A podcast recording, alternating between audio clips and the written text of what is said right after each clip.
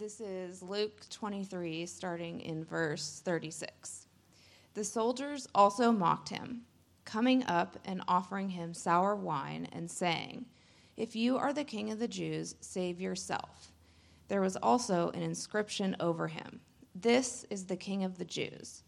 One of the criminals who were hanged railed at him, saying, Are you not the Christ? Save yourself and us. But the other rebuked him, saying, Do you not fear God, since you are under the same sentence of condemnation?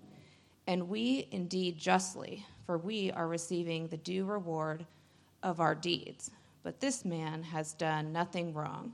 And he said, Jesus, remember me when you come into your kingdom. And he said to him, Truly I say to you, today you will be with me in paradise the word of the Lord. Yes, thank you. Let me pray and we'll jump in. Um, uh, Jesus, as we are in this season, we pray that you would just open our hearts uh, fresh and anew to who you are, to your ways. God, we confess to you just our own um, inadequacies, our shortcomings, uh, the areas of our hearts have just grown um, dull and hard of hearing in some cases, and maybe in other cases, just straight up hardened. God, we want a posture that is towards you. And in being turned towards you, it's also turned towards the suffering of others. And we feel that. God, I pray that you would open our hearts to what you have to speak to us here this morning. So uh, give us ears to hear, give us eyes to see. God, give us a heart that is so quick to respond and receive all that you have for us. So we just entrust this morning in your hands. Help me to be able to speak with clarity uh, the things that you have already declared. And we just commit this morning in your hands. And we pray these things in Jesus' name. We all said, Amen. Why don't y'all grab a seat? So last week we uh, started a series. We're in this season what has been uh, traditionally or historically defined as Lent, and it's a season of 40 days or so prior to Easter, uh, where we come into celebrating the most uh, joyous, most amazing day of the year. Obviously, the resurrection of Jesus. Some call it Easter, others call it Resurrection Sunday, whatever. The whole idea is the event. The event is Christ as Lord over death, this brokenness that we call planet Earth, our lives that oftentimes are in shambles or varying degrees of brokenness that we celebrate Jesus as king over all things. This is, this is the great and amazing good news that we get to celebrate. However, that being said, coming into that moment of celebration, this is a season historically where we take pause and we reflect upon what precipitated uh, death, uh, Jesus' resurrection, which is death, his suffering, his crucifixion. We think about this, we consider it we reflect upon this, meditate upon this. And really, this, is, this can be a healthy thing because by recognizing the fact that we are broken and frail human beings, that it allows us to, to really deal with the fact that um, we're not superhuman beings, that we are oftentimes prone to have to face death. And, and, death is kind of an interesting thing because, on the one hand, we as human beings, especially as American Christians, we do everything that we can in our you know, arsenal to, uh, to ward off, to remove any trace, any feeling, any, any having to think about long the, con- the concept of death. Uh, we narcoticize ourselves. We drink ourselves out of having to face death. We, um, like I said earlier, you know, we binge watch something as a, as a means of um, just entertaining our death away or the fear of death. And yet, the fact of the matter is, is that death becomes this really real, acute thing that we have to face every once in a while. And I think over the past several weeks, the whole reality of the uh, coronavirus scare has been one of those things. Because again, it's not just so much people are fearing, like, oh my gosh, I hope I don't throw up, or I hope I don't get a horrible migraine from this. It's that, oh my gosh, I might die. Like, that's kind of like how the media at least plays up into this, or how we tend to think about this. That we go to this worst case scenario, that death is the result of whatever, you know, malady is on the headlines at that particular season. And that becomes something that we have to face. But the reality is is that the Christian message is one of the messages that actually addresses head on the subject of death. It's not afraid to talk about death. It's not afraid to talk about suffering. And people that follow Jesus should not be afraid to face death or look at suffering or to think about it or consider it because the Bible describes that Jesus, again, conquered death. He overcame it. And those that follow Jesus also have this incredible hope that's also afforded to them or given to them or extended to them as well, that we face life on the other side of death. And why this matters? Why does this matter? I guess if you were to kind of put it into a question, why is this a big deal? Well, the big deal comes from this reality that how you think about death as a human being will ultimately shape how you live, ironically. In other words, how you think about death affects how you think about life. So, for example, if death is the ultimate end, there is nothing, no hope uh, of existence or understanding or life beyond death, then what that means is that it is completely incumbent upon life right now. The pressure is on to make the absolute most of this, you know, 70 years or however long you you think you're going to live on this planet because this is all that you're going to get. So when we live with the mindset that there is nothing beyond death other than just non existence, then it forces us to kind of put all of this pressure upon what I'm living, what I'm experiencing right now. So, therefore, grab as much as you can, take as much as you can, indulge in as much sex as you possibly can, because you never, you have no guarantee. Get, live as wealthily as you can, do whatever it is that you can, and live life to the fullest because there is no hope or guarantee beyond this life. However, that being said, that has its own side effects because those that live that way oftentimes suffer the side effects, the consequences of guilt and shame and these cycles of brokenness and broken relationships that live in their way and loneliness and meaninglessness and all of that goes along with it. That's the fine print that comes along with that narrative. You, you understand what I'm saying, right? It's the fine print. Those, on the other hand, that have hope after death are able to look at this life not as the ultimate end, but as the penultimate end. In other words, we're able to look at this life as a means to the ultimate end. Therefore, it's, uh, you know, some, uh, pause real, real quick, because some would say, well, uh, this, that mindset causes people to live lazy, lazy lives, not doing the best that they can. But that's, I would suggest, that's, that's kind of a flimsy argument. But the point of the matter is, those that have hope after death look at this life not as something that has to be abused or used to maximize in other words your best life is not necessarily now because what if what if you lived under that mindset? Make this life the best life that you can possibly live right now. What, what if you can't? What if you get diagnosed with cancer? What if you find someone that's deeply loved by you died in, in, a, in a car accident and you spend the next 15 years gripped in uh, the throes of suffering and pain and turmoil? What happens if you go to jail? You know what I'm saying? I'm, without sounding morbid, the fact of the matter is, h- how do you live your best life when something prohibits you from living your best life? Again, if this life is all that there is, then you are doomed to a continual status of guilt and shame and failure as a human being because you will never obtain your best life. Now, but if this life is not all there is, if there is a hope of life after death, then it means that this life, in all of its pain and all of its suffering, allows you, it frees you to be able to say, I'm going to live as best as I can, as well as I can, following Jesus as best as I can. But even if I don't get everything that I hope or maximize every relationship that I hope to maximize, there is hope beyond this life. And this is what the story that we're going to look at here this morning begins to afford us and send us in that direction. So, we started a series last week going into the season of Lent of meditations, thinking about specifically the words of Jesus, uh, what we describe as the last or the final words or the final phrases of Jesus on the cross. Next slide, I'll kind of show you some ways in which Jesus does this. So, Jesus speaks a series of seven words or seven phrases that are recorded for us by the gospel writers uh, we looked at last week, a word of forgiveness, is where Jesus says, uh, Father, forgive them, for they don't know what they do. Today we're going to take a look at the subject of hope, and uh, you can see the rest of the other words that are communicated or spoken um, of Jesus. Now, the words that Jesus speaks here are important.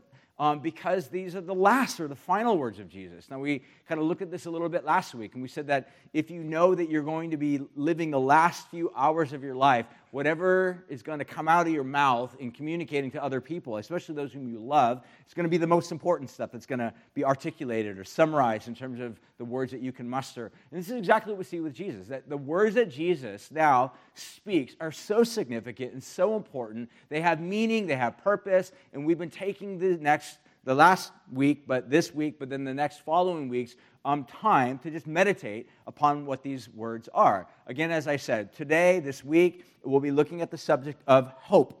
And what I want to do right now as we begin to look at this, we see that Jesus speaks this word of hope.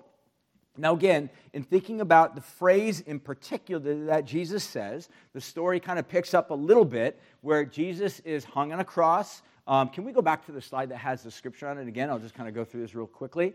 Um, the story that we picked up this morning in the scripture reading, it says that the soldiers mocked him, coming up and uh, offering him sour wine, saying, If you're the king of the Jews.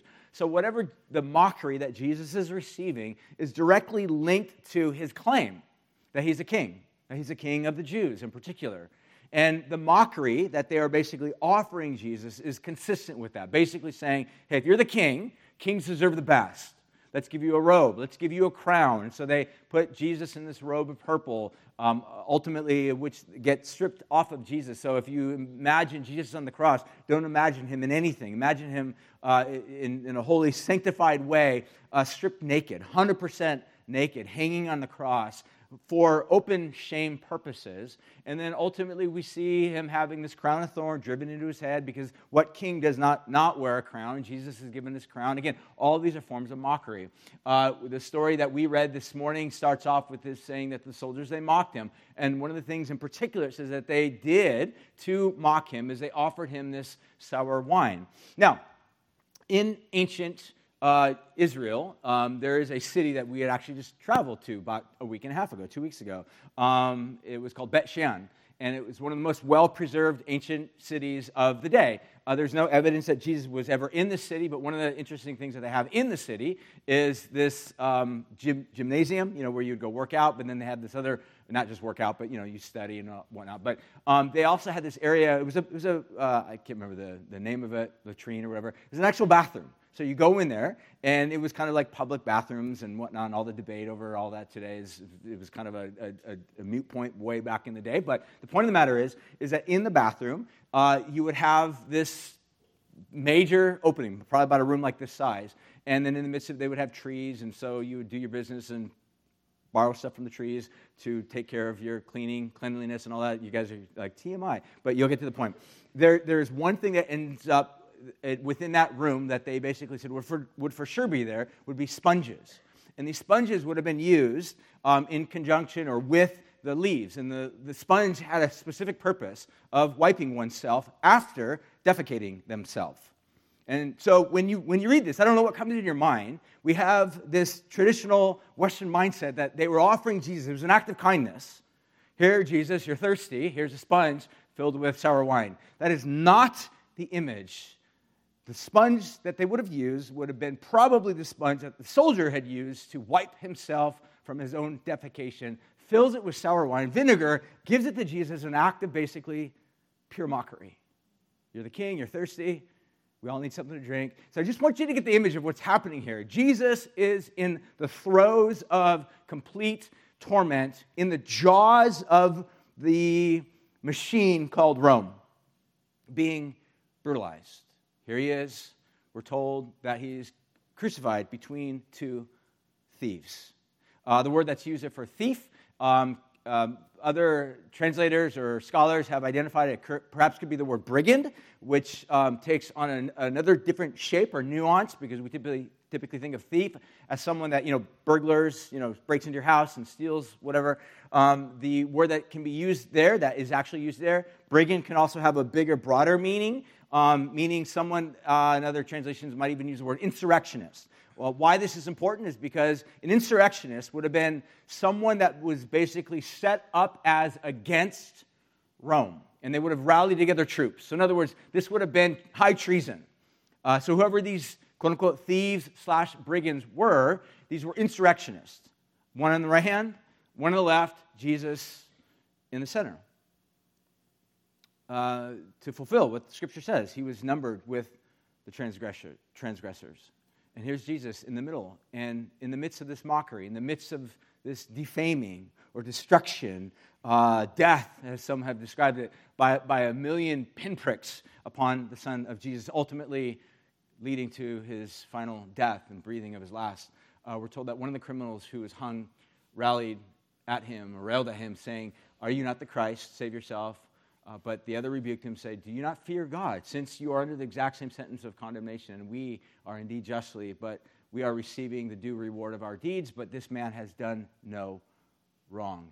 And then he says to Jesus, he turns to Jesus, says, Jesus, when you come into your kingdom, will you remember me? And Jesus then says the famous words, Truly, I say to you, today you'll be with me in paradise. Now, here's what I want to do this morning is I want to just look at three specific things and finish with some final thoughts. Actually, four specific things, so you get a bonus. You're welcome. Three things, number one, we'll take a look at as we go through these. Uh, we'll look at the certainty of Jesus' words, the comfort that Jesus' words offer, and then ultimately the clarity, and then finally we'll break ranks with all the C alliteration stuff. We'll just end with the word hope because this is where everything is heading to. So, what I want to look at first of all is the certainty of Jesus' words. Certainty of Jesus' words. He starts off with this phrase by saying, Truly. So, whenever Jesus comes on the scene and he speaks, he'll say, in some cases, verily, verily, I say to you, depending on what translation you have, or truly, truly. The word basically just means truly. Like, um, like I'm the author of what's about to communicate. This is, this is not me reinterpreting someone else. This is not the words of another ancient rabbi. These are my words. These are my thoughts. They are distinct to me. Jesus saying, Truly, I say to you. This is a word of authority. And then the idea of certainty is an important one because again, we live in a world that I think, in a lot of ways, has kind of not just gotten here uh, by way of you know hyperdrive. Um, we've gotten here by way of living off of the 2000, 2000s, right? And then 2010s, and then the 1990s, and the 1980s, and 1970s, going all the way back. And what I think Christianity has um, gone through over the past 20, 30, 40 years is kind of a, of a fatiguing over this over certitude of many people. And you see sort of a hangover over this in some pastors, where there's this constant, ongoing certitude that kind of defines their theological presuppositions. In other words, there's an arrogance that is accompanied by this, like, this is exactly what is going on here. And so, what I think has happened is the church and many younger people have been fatigued by that arrogant certitude and has led them to kind of detaching themselves from all things historic and now they're adrift. There's no certitude, there's no finitude to their life. In other words, they're floating, free falling, if you would, through life and trying to make sense of is there really a God? Is how do we even know? Because my pastor, who was a total jerk and a rude guy, was so overly certain over everything, and now you've detached yourself from that. And there may be some good reasons for that, but what's happened is that many have kind of just begun to free fall and they have nothing to hold on to. Well, I would suggest to you there's a better way, a different way to approach that, that there are some things that we can have certainty of knowing. So I want to offer a different way of thinking about this that there are some things that we can anchor the entirety of our souls and our future and our hope and our present and even our past into. And this is what we see even with Jesus. Jesus is offering, and the reason for this is not because of the authority of a pastor who's got like, you know, multiple degrees behind his name, but this is because this is King Jesus. His word carries weight.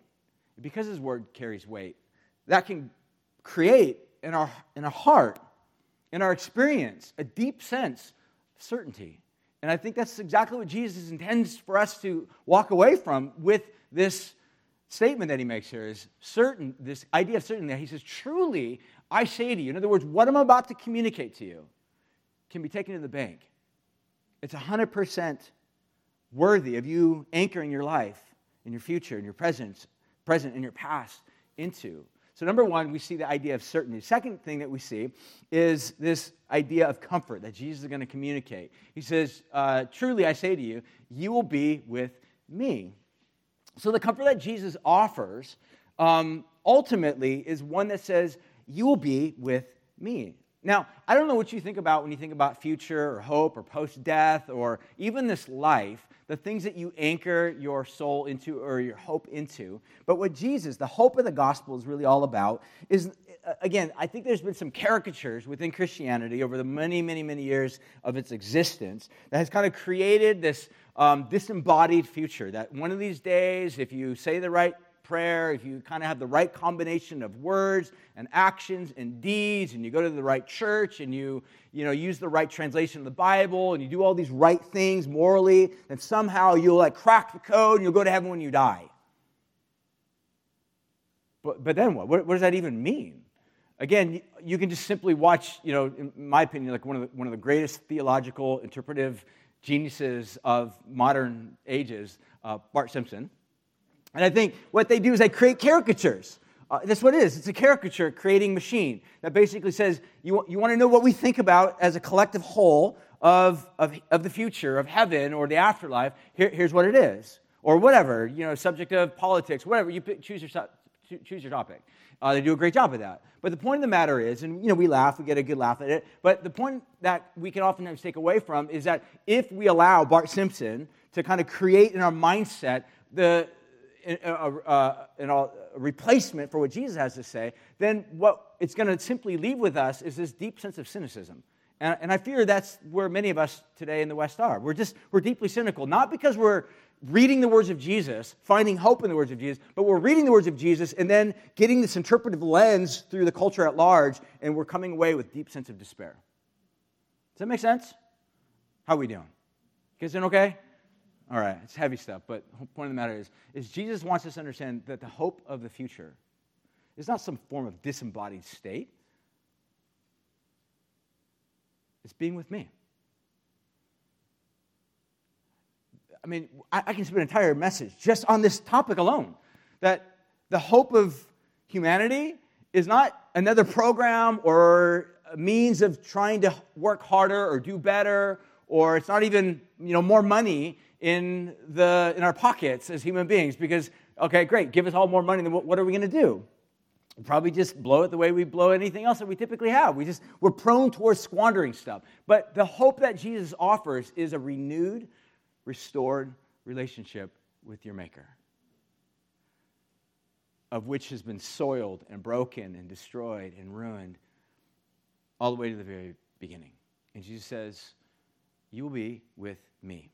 Now, again, he's speaking to this brigand who has lived his life, and we don't really know anything about detail of his life. And again, if he is indeed an insurrectionist, um, his loyalties were completely devoted to some other hope of kingdom building activity, in, which basically just means some other warlord who is about to take up the sword and conquer the big bad evil, which in that day would have been whom? Rome, right? Right? Whoever, whoever can sock it to Rome or you know, stick it to the man, that is the one that we're going to rally behind. And this perhaps would have been what this guy was uh, uh, devoted to. His loyalties were devoted to. And yet, here Jesus says, Today, you will be with me. And this leads to basically the third thing, which is clarity. Jesus says, Truly I say to you, today you will be with me in paradise. So hopefully that, that, that clears up everything that you've ever wondered in your mind with regard to the afterlife. There you go, paradise. All right, so uh, are you guys all clear now? No, you're not. I didn't expect so. But so that uh, it's, it's one of those reasons why when we read the Bible, we always have to t- sometimes take a step back and distance ourselves from the cultural lenses in which we read the Bible from. So, you know, uh, somebody that comes along and like, I just read the Bible for its, you know, for what it is. The fact of the matter is that's not entirely accurate or true because for the most part we have been preconditioned to have lenses over the bible in which we read. So we tend to read it through uh, you know th- your childhood experience from the past or like i said bart simpson somehow echoing in the background distant background of your mindset um, but the point of the matter is, is, we have this tendency to read it with these lenses. So, what I would suggest to you right now is when we ask this question, what does Jesus mean? He says, Today you will be with me in paradise. Now, um, there is some controversy I have to point out with regard to does Jesus mean today, meaning right now, within the next few hours, you will be with me in paradise? Or does he mean today, comma?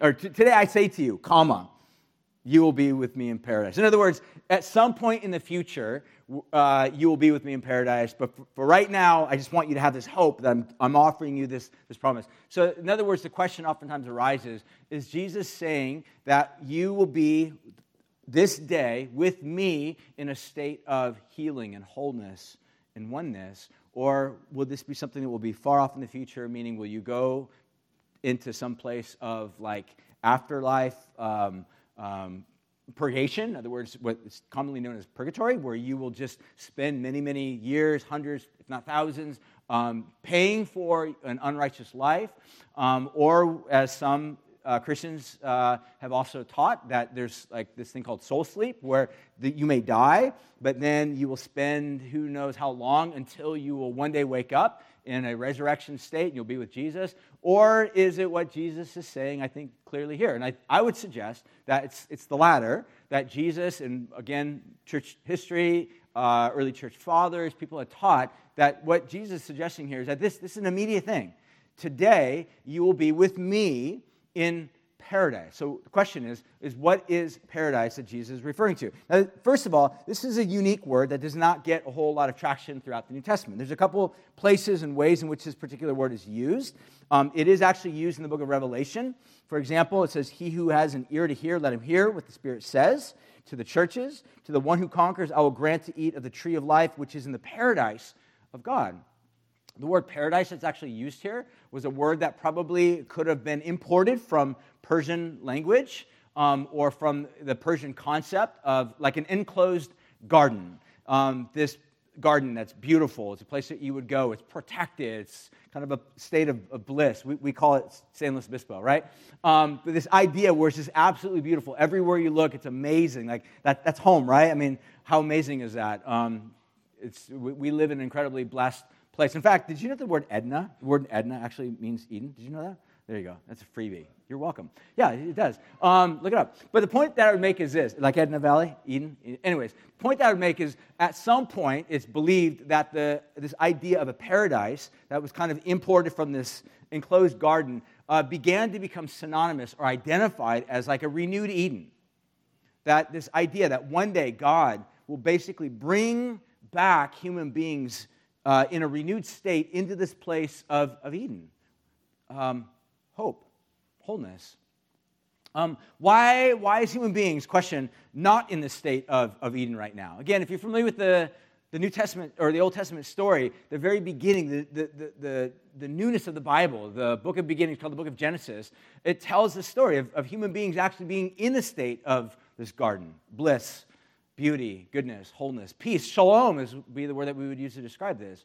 But humanity was given an invitation by God to trust Him, to walk with Him, uh, which means to align our lives, to synchronize our loyalties with, with whatever it is that God has.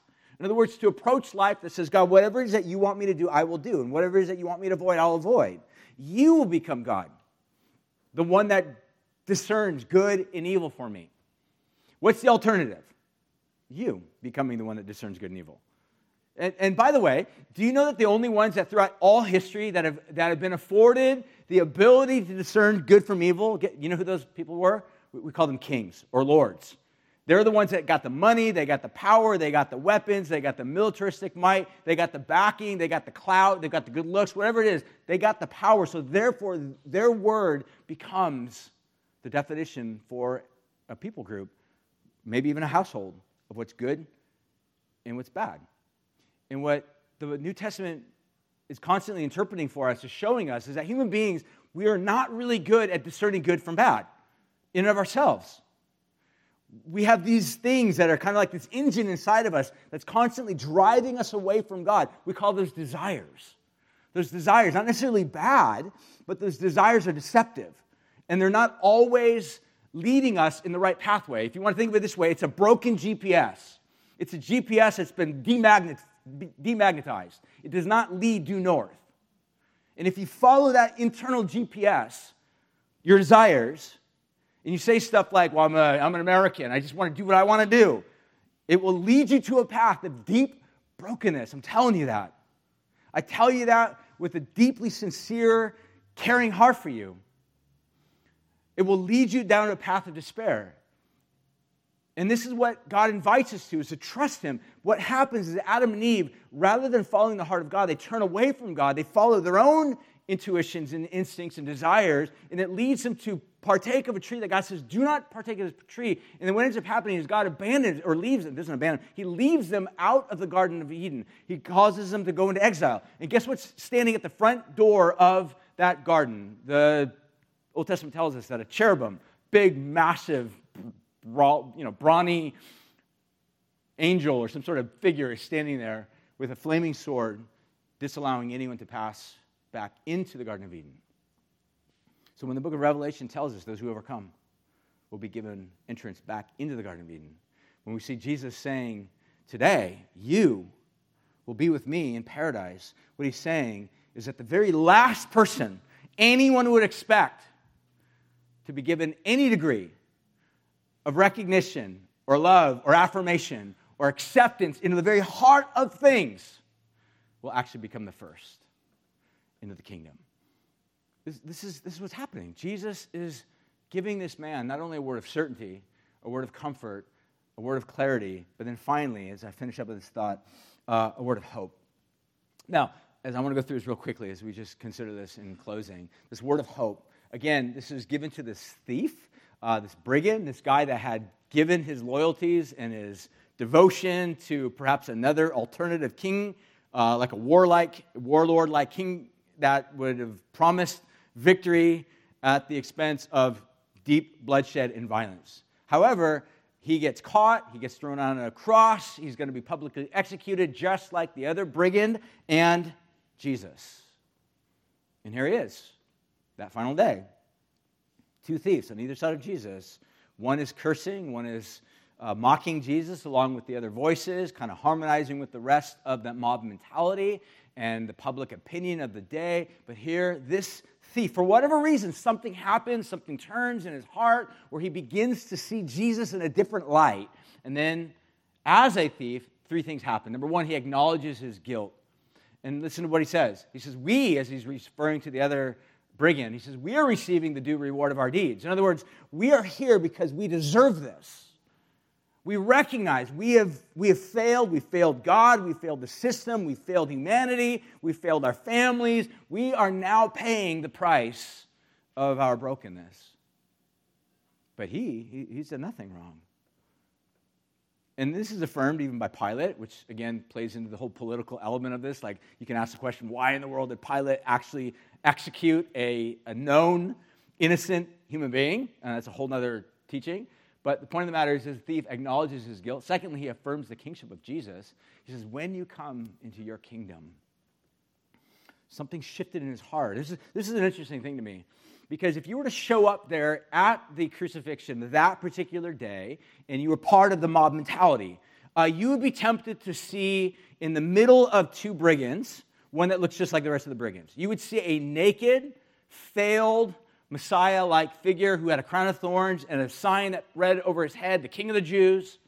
You'd see perhaps Jesus as he's there, as, is, as was oftentimes common of crucified criminals, defecating himself unable to keep even any of his bodily fluids in himself, that this is Jesus. You would see a failed Messiah figure. That's what you would see.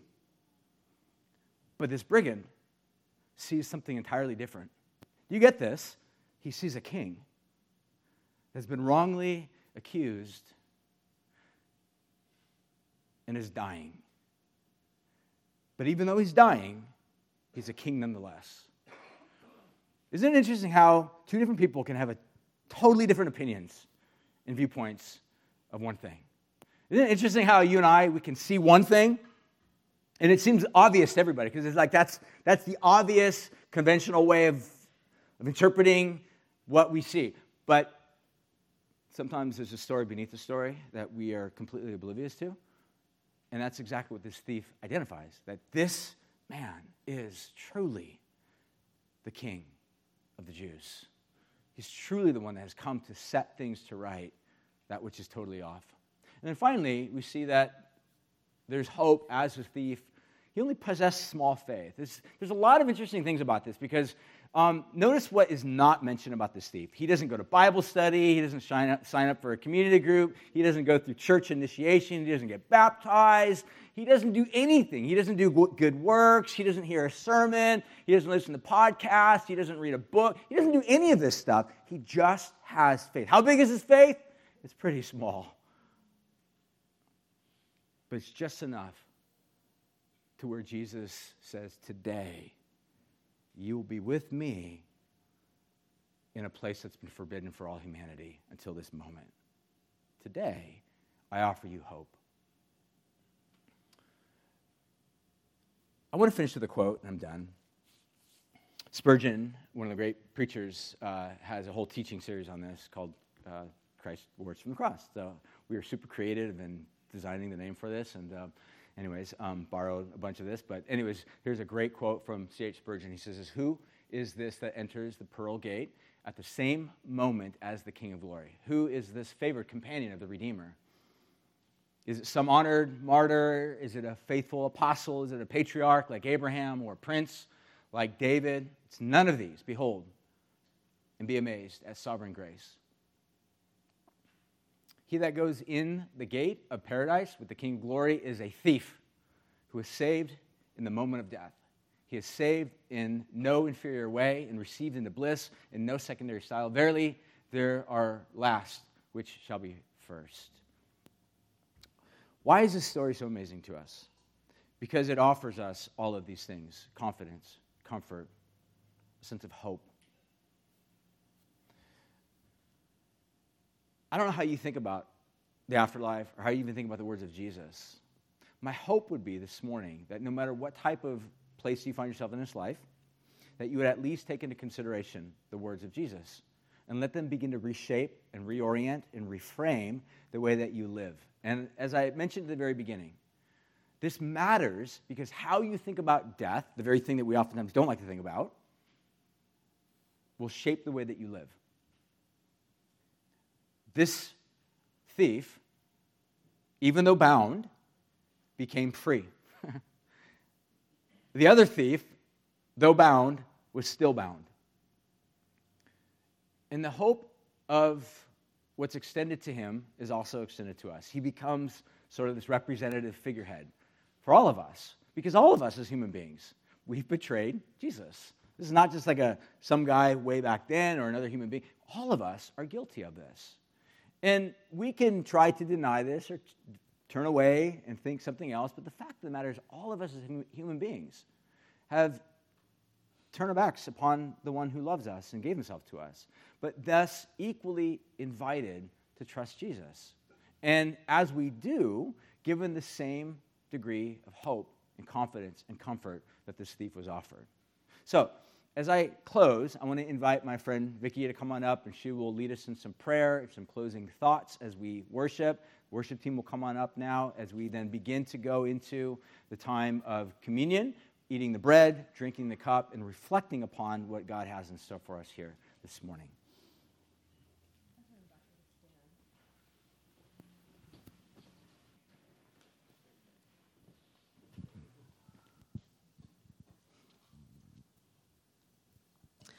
I had a picture in my mind's eye as Brian was talking of a wounded animal. And we're so often like animals when we're wounded. We what do animals do? They protect that wound. Even though you know you can do something to help them, that animal will fight to protect that wound. And I just felt you know, that's what we do. We protect our wounds, don't we? And sometimes in doing that, we, we don't allow Jesus to get close, we push him away. And I just really felt the Lord's heart this morning that He is the only one that can really see and understand our pain. Only He knows where it came from, and He's the only one with the power to heal it because He sees and He knows. So I felt this morning that the Lord just wanted to ask us, What is your pain? Is it the shame of your own deeds, like the thief on the cross? Or is it shame or pain that's come from something someone else has done to you? Are you grieving death?